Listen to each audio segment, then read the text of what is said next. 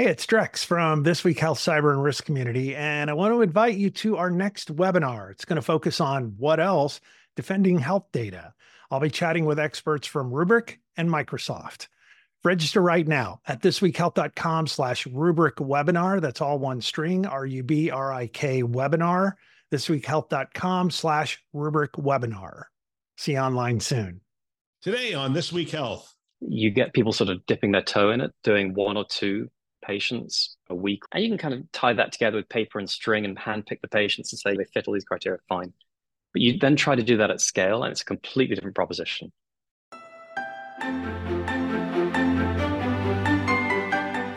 Welcome to Newsday, a This Week Health newsroom show. My name is Bill Russell. I'm a former CIO for a 16 hospital system and creator of This Week Health, a set of channels dedicated to keeping health IT staff current and engaged. For five years, we've been making podcasts that amplify great thinking to propel healthcare forward.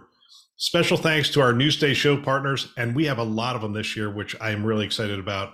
Cedar Sinai Accelerator, ClearSense, CrowdStrike, Digital Scientists, Optimum Healthcare IT, Pure Storage, SureTest, Tausight, Lumeon, and VMware.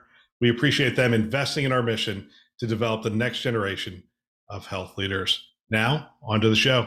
All right, it's Newsday, and today we are joined by Robbie Hughes, founder and CEO of Lumeon. Robbie, welcome to the show.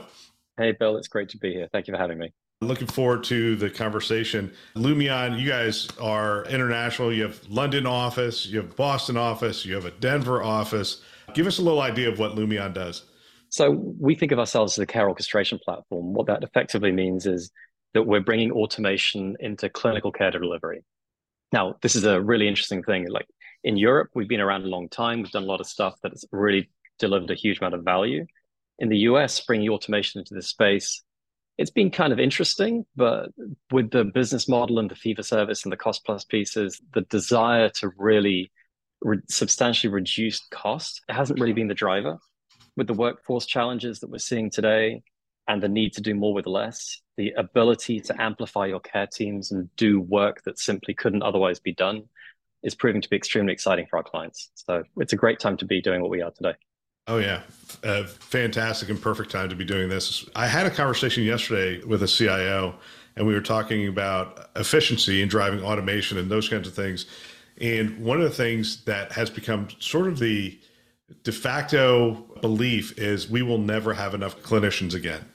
The, the just the, the demographics just don't work, and so technology has to step in here somehow.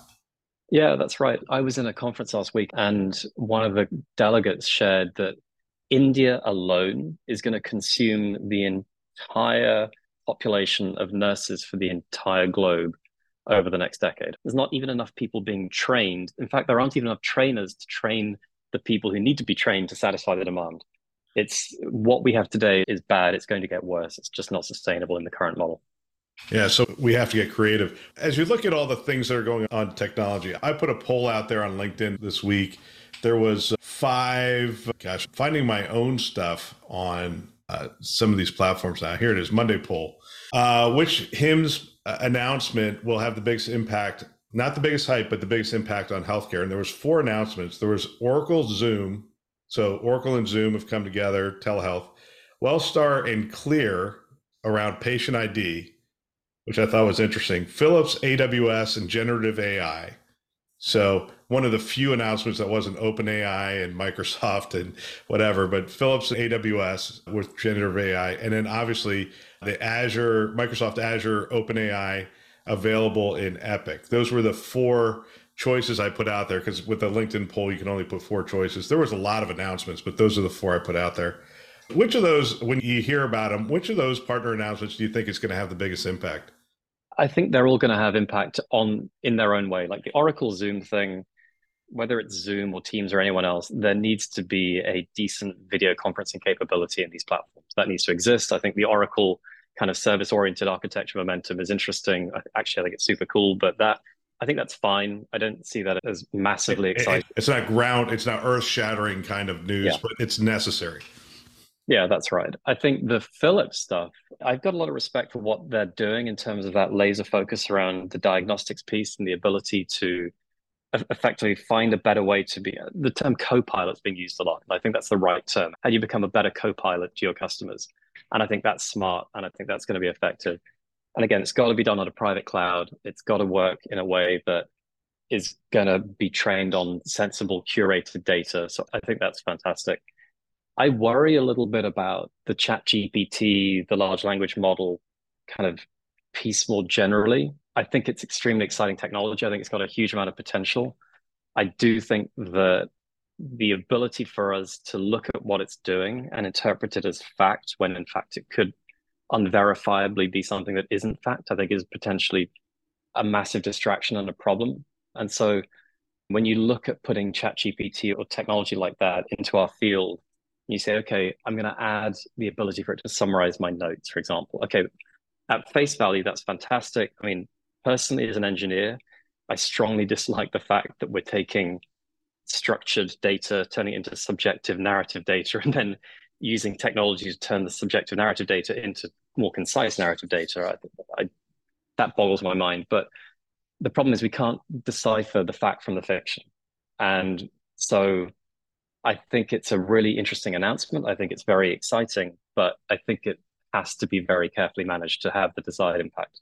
Yeah. It, so I was talking to somebody yesterday about how we're going to make these models more accurate for healthcare. Because clearly we live in a can't be wrong, deterministic, narrow set of data to learn from and whatnot. I mean, you can't learn from the internet how to practice medicine. I mean, it has to be very focused on, or a lot of weight put on things like periodicals, studies, Journal of American Medicine. I mean, you want to really focus it in and say, this is the trusted data so that the model can be more accurate. But how do we do this? I mean, there, I mean, you've played with ChatGPT, I would assume at this point. Yeah. Yeah. It's, I, I think it's I think really it's impressive. Yeah, it's hugely impressive for where it has taken factual information and then use that to create kind of narrative off the back of it. So, you know, what's it doing? At its basic level, it's looking at a corpus of text. It's then running it through its model, the model roughly being proportionate to the size of the corpus of text it's absorbing. And then all it's doing is it's generating tokens. It's saying statistically next to this token, the right next token is this. It just goes on and on like that. That's why it generates yeah, word it, just, it just it strings words together, essentially. Yeah, that's all that's all it's doing. And so if you're training it on stuff that's 100% accurate, then there's a good chance that well, actually, let me step back. We don't actually know why it works. We should be clear about that. It works. It works because it works. and a lot of the reason it works is because it's been very heavily sort of massaged and curated and refined. And there's a lot of work that's gone into that. So then the question is can we trust the corpus of data that we're looking at today? And so if you look at it, and you made the point, you know, it, how do we make it more accurate? I'd say today it's very precise, but we can't validate its accuracy. And if you're training it on a bunch of journals and on a bunch of kind of clinical literature, I mean, we know from experience that what happens in clinical trials does not necessarily reflect what happens in clinical practice. I think as an industry, there's a huge gap between the ability for people to, well, we've made a lot of investments in trying to make good clinical decisions, but actually we haven't really focused on executing them well. And we see that as gaps in, in execution, things getting missed. So if we're training it on a corpus of data or a corpus of text that reflects what happens in the clinical trial space, is that necessarily reflective of what will happen in operational practice? Don't mm-hmm. know. If you train it on what's happened in operational practice, do we have sufficient confidence in an absence of variability in that corpus? In other words, can we absolutely guarantee that the decisions being made are accurate and that the execution is accurate such that we would then base a whole bunch of other stuff on it? Again, don't know. I don't think we would. And then how would we curate it? So it's clearly not a general purpose solution to how do we practice medicine by chatbot. That's not what it is. Can you narrow it down to very specific applications where you can add within this kind of narrow lane some particular elements of value? I think that's right. And that's why I think the Philips thing is smart because that's effectively what they're doing. They're finding a very specific use case and they're finding something where it can add value quickly in a field where the overall service can be augmented in a in an effective way. Yeah, these narrow models, we've seen them in healthcare, right? So we've seen them in radiology, cardiology, we've seen them With I mean, with quickly with with a bunch, we've seen it in sepsis. There's really narrow models that utilize AI that are very effective because they are there's a reinforced learning that's happening there's human feedback that's happening and there's this virtuous loop that's created where the model gets smarter it gets validated by humans it gets smarter it gets smarter. I, can we create that? I mean if if i made you ceo of openai today and you're looking at this thing and you have this partnership with microsoft and microsoft is in every healthcare organization in the us i don't know of one that it's not in and so there's a there's an opportunity for every CIO to check a box and say, I want Azure OpenAI and I want to start I want to start using this. And the Epic announcement essentially says, now Epic's not careless. In fact, they're the farthest thing from careless. They're very measured in how they make progress. And so they're not going to apply this to coming up with diagnosis and that kind of stuff. That's not what they're going to do. I mean, there's not a chance. They will apply it to writing letter, just communication, writing letters, just the general purpose stuff. But is there a way, if I made you CEO today, to get to narrow it down for healthcare and get that reinforced learning, the human feedback into the model? So, where I would apply it, and I think as a company where we're looking at it today, is I've got all this data. How can I make it more accessible? How can I have a conversational in, or an engaged conversational interface with something that's going to make sense of what I've got? So I think there's a, a massive value in saying, show me all the patients that have got this or that or the other, and bring that to me in a sensible way. I think that's great. Again, it's this has been put into some of the announcements. I think the picked up on something that the eClinical Works CEO said where he said it does magic that helps our customers truly benefit from public cloud computing.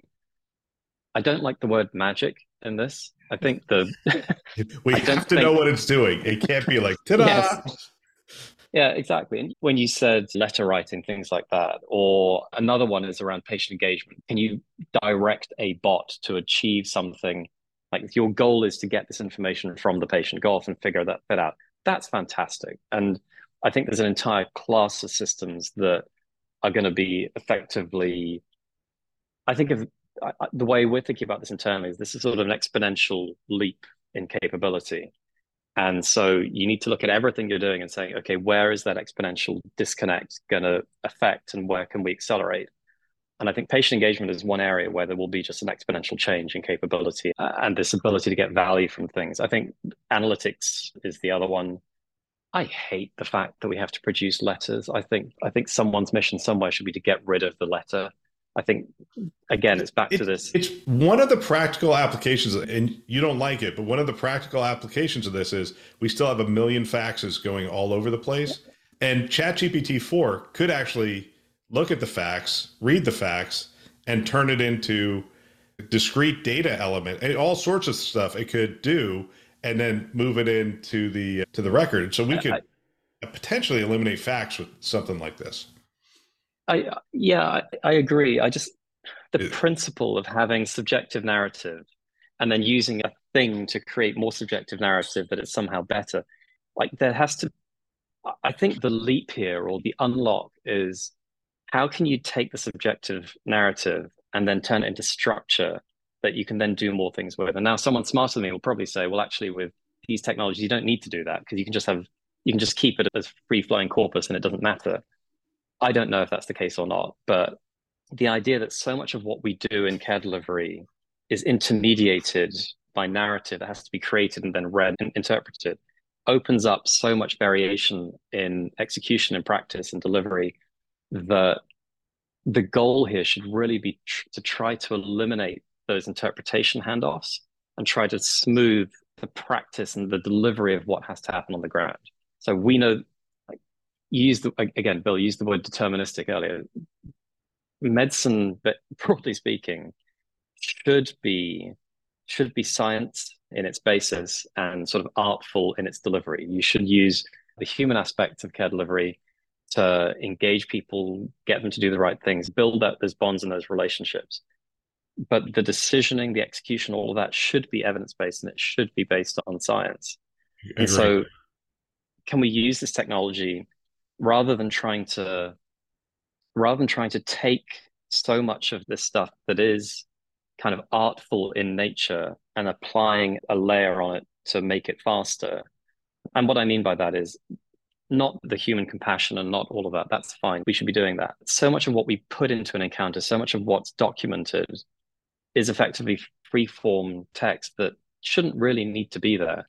I mean, I'd be willing to bet, and I've done a bit of analysis on this in the past, a long time ago in the UK. If you were to look at all the letters that go around from all of the senior physicians in the UK and you were to train a model on that, I put money on the fact that the most statistically likely word you might say, might see appearing after the word this is the word delightful. Because if you go and look at a, a letter or any kind of inter-physician communication, you'll find I saw this delightful lady about this, or I saw this delightful gentleman. And there's so much of that stuff that takes up time. And we should just be able to look at the record, trust the record to be complete, and say, okay, based on that, this is deterministically what we need to do, and this is how we're going to get it done. But I feel like there could be a lot of uses for these technologies and sort of perpetuating that old way of working, which again, as an engineer, I don't like. I would prefer to say, is the record is objectively complete, we trust it, and then we act on it. And I, from our company at Lumeon, a lot of the things we struggle with are we go in and we look at a clinical delivery process and we say, okay, well, why are you doing this? Why are you doing this? Why are you doing this? It's a lot of it is down to trust. They don't trust what's in the record. They don't see what's in the record to be complete. And so they revalidate things and they check things. You end up with all these kind of repetitive steps. And so can we use these things to to somehow create trust and completeness in these records?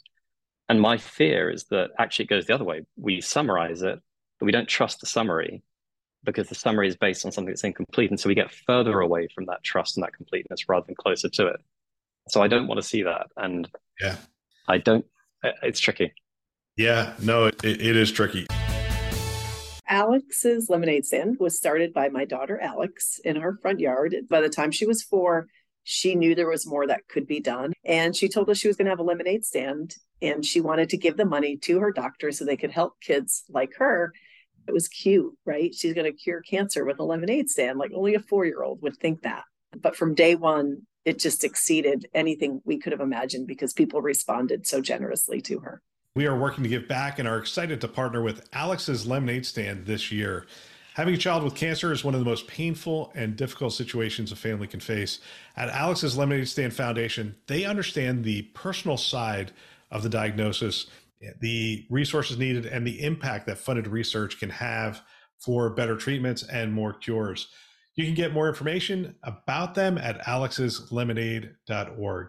We are asking you to join us. You can hit our website. There's a banner at the top and it says Alex's Lemonade Stand there. You can click on that and give money directly to the lemonade stand itself. Now, back to the show. We could stay on this topic for another hour if we wanted to. We only have a couple minutes ago. The Kaiser Geisinger thing just happened. We're not going to talk about that. It's too new. I need to consume a little bit more information before we get there.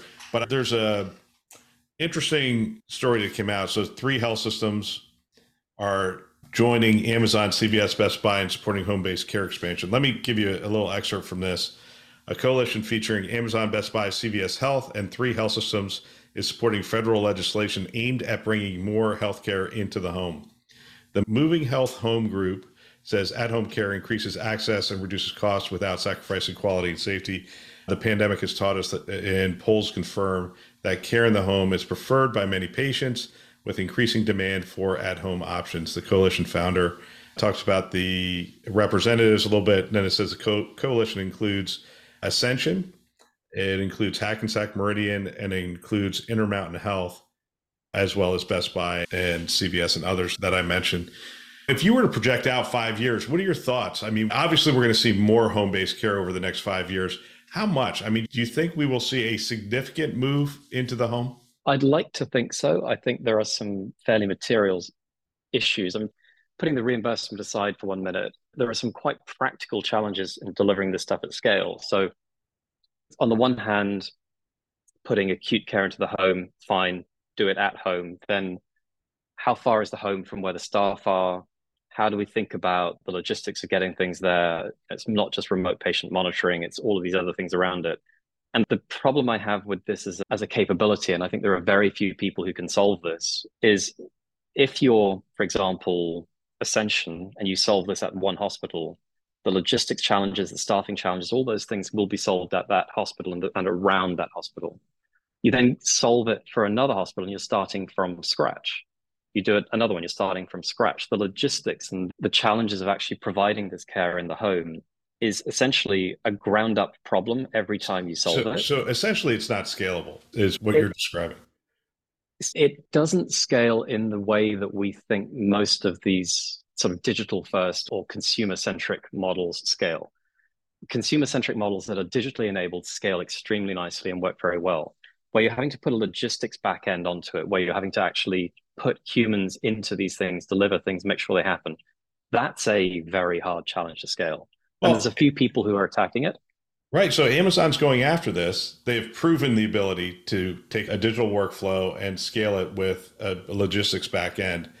I mean, it, it, will it take somebody with that kind of experience and background to scale this across many major cities? I think it's going to take someone with a huge amount of understanding of the digital problem, kind of what I would call the orchestration problem of all the digital and human assets and logistics and everything together, and then has got the firepower to actually muster the suppliers to do that. And I'll give you an example of this.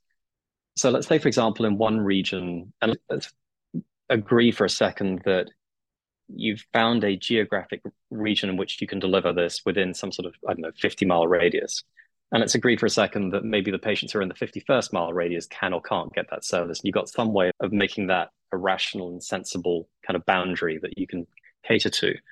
So it's not going to be one company that does this. It's going to be sort of a coalition. Great, what we're talking about here but it's also going to be to coalition of downstream providers who are going to have to sign up to SLAs and service levels and BAAs and all of these protections where they have to accept a standard operating model and a standard set of requirements that they may not like, for example.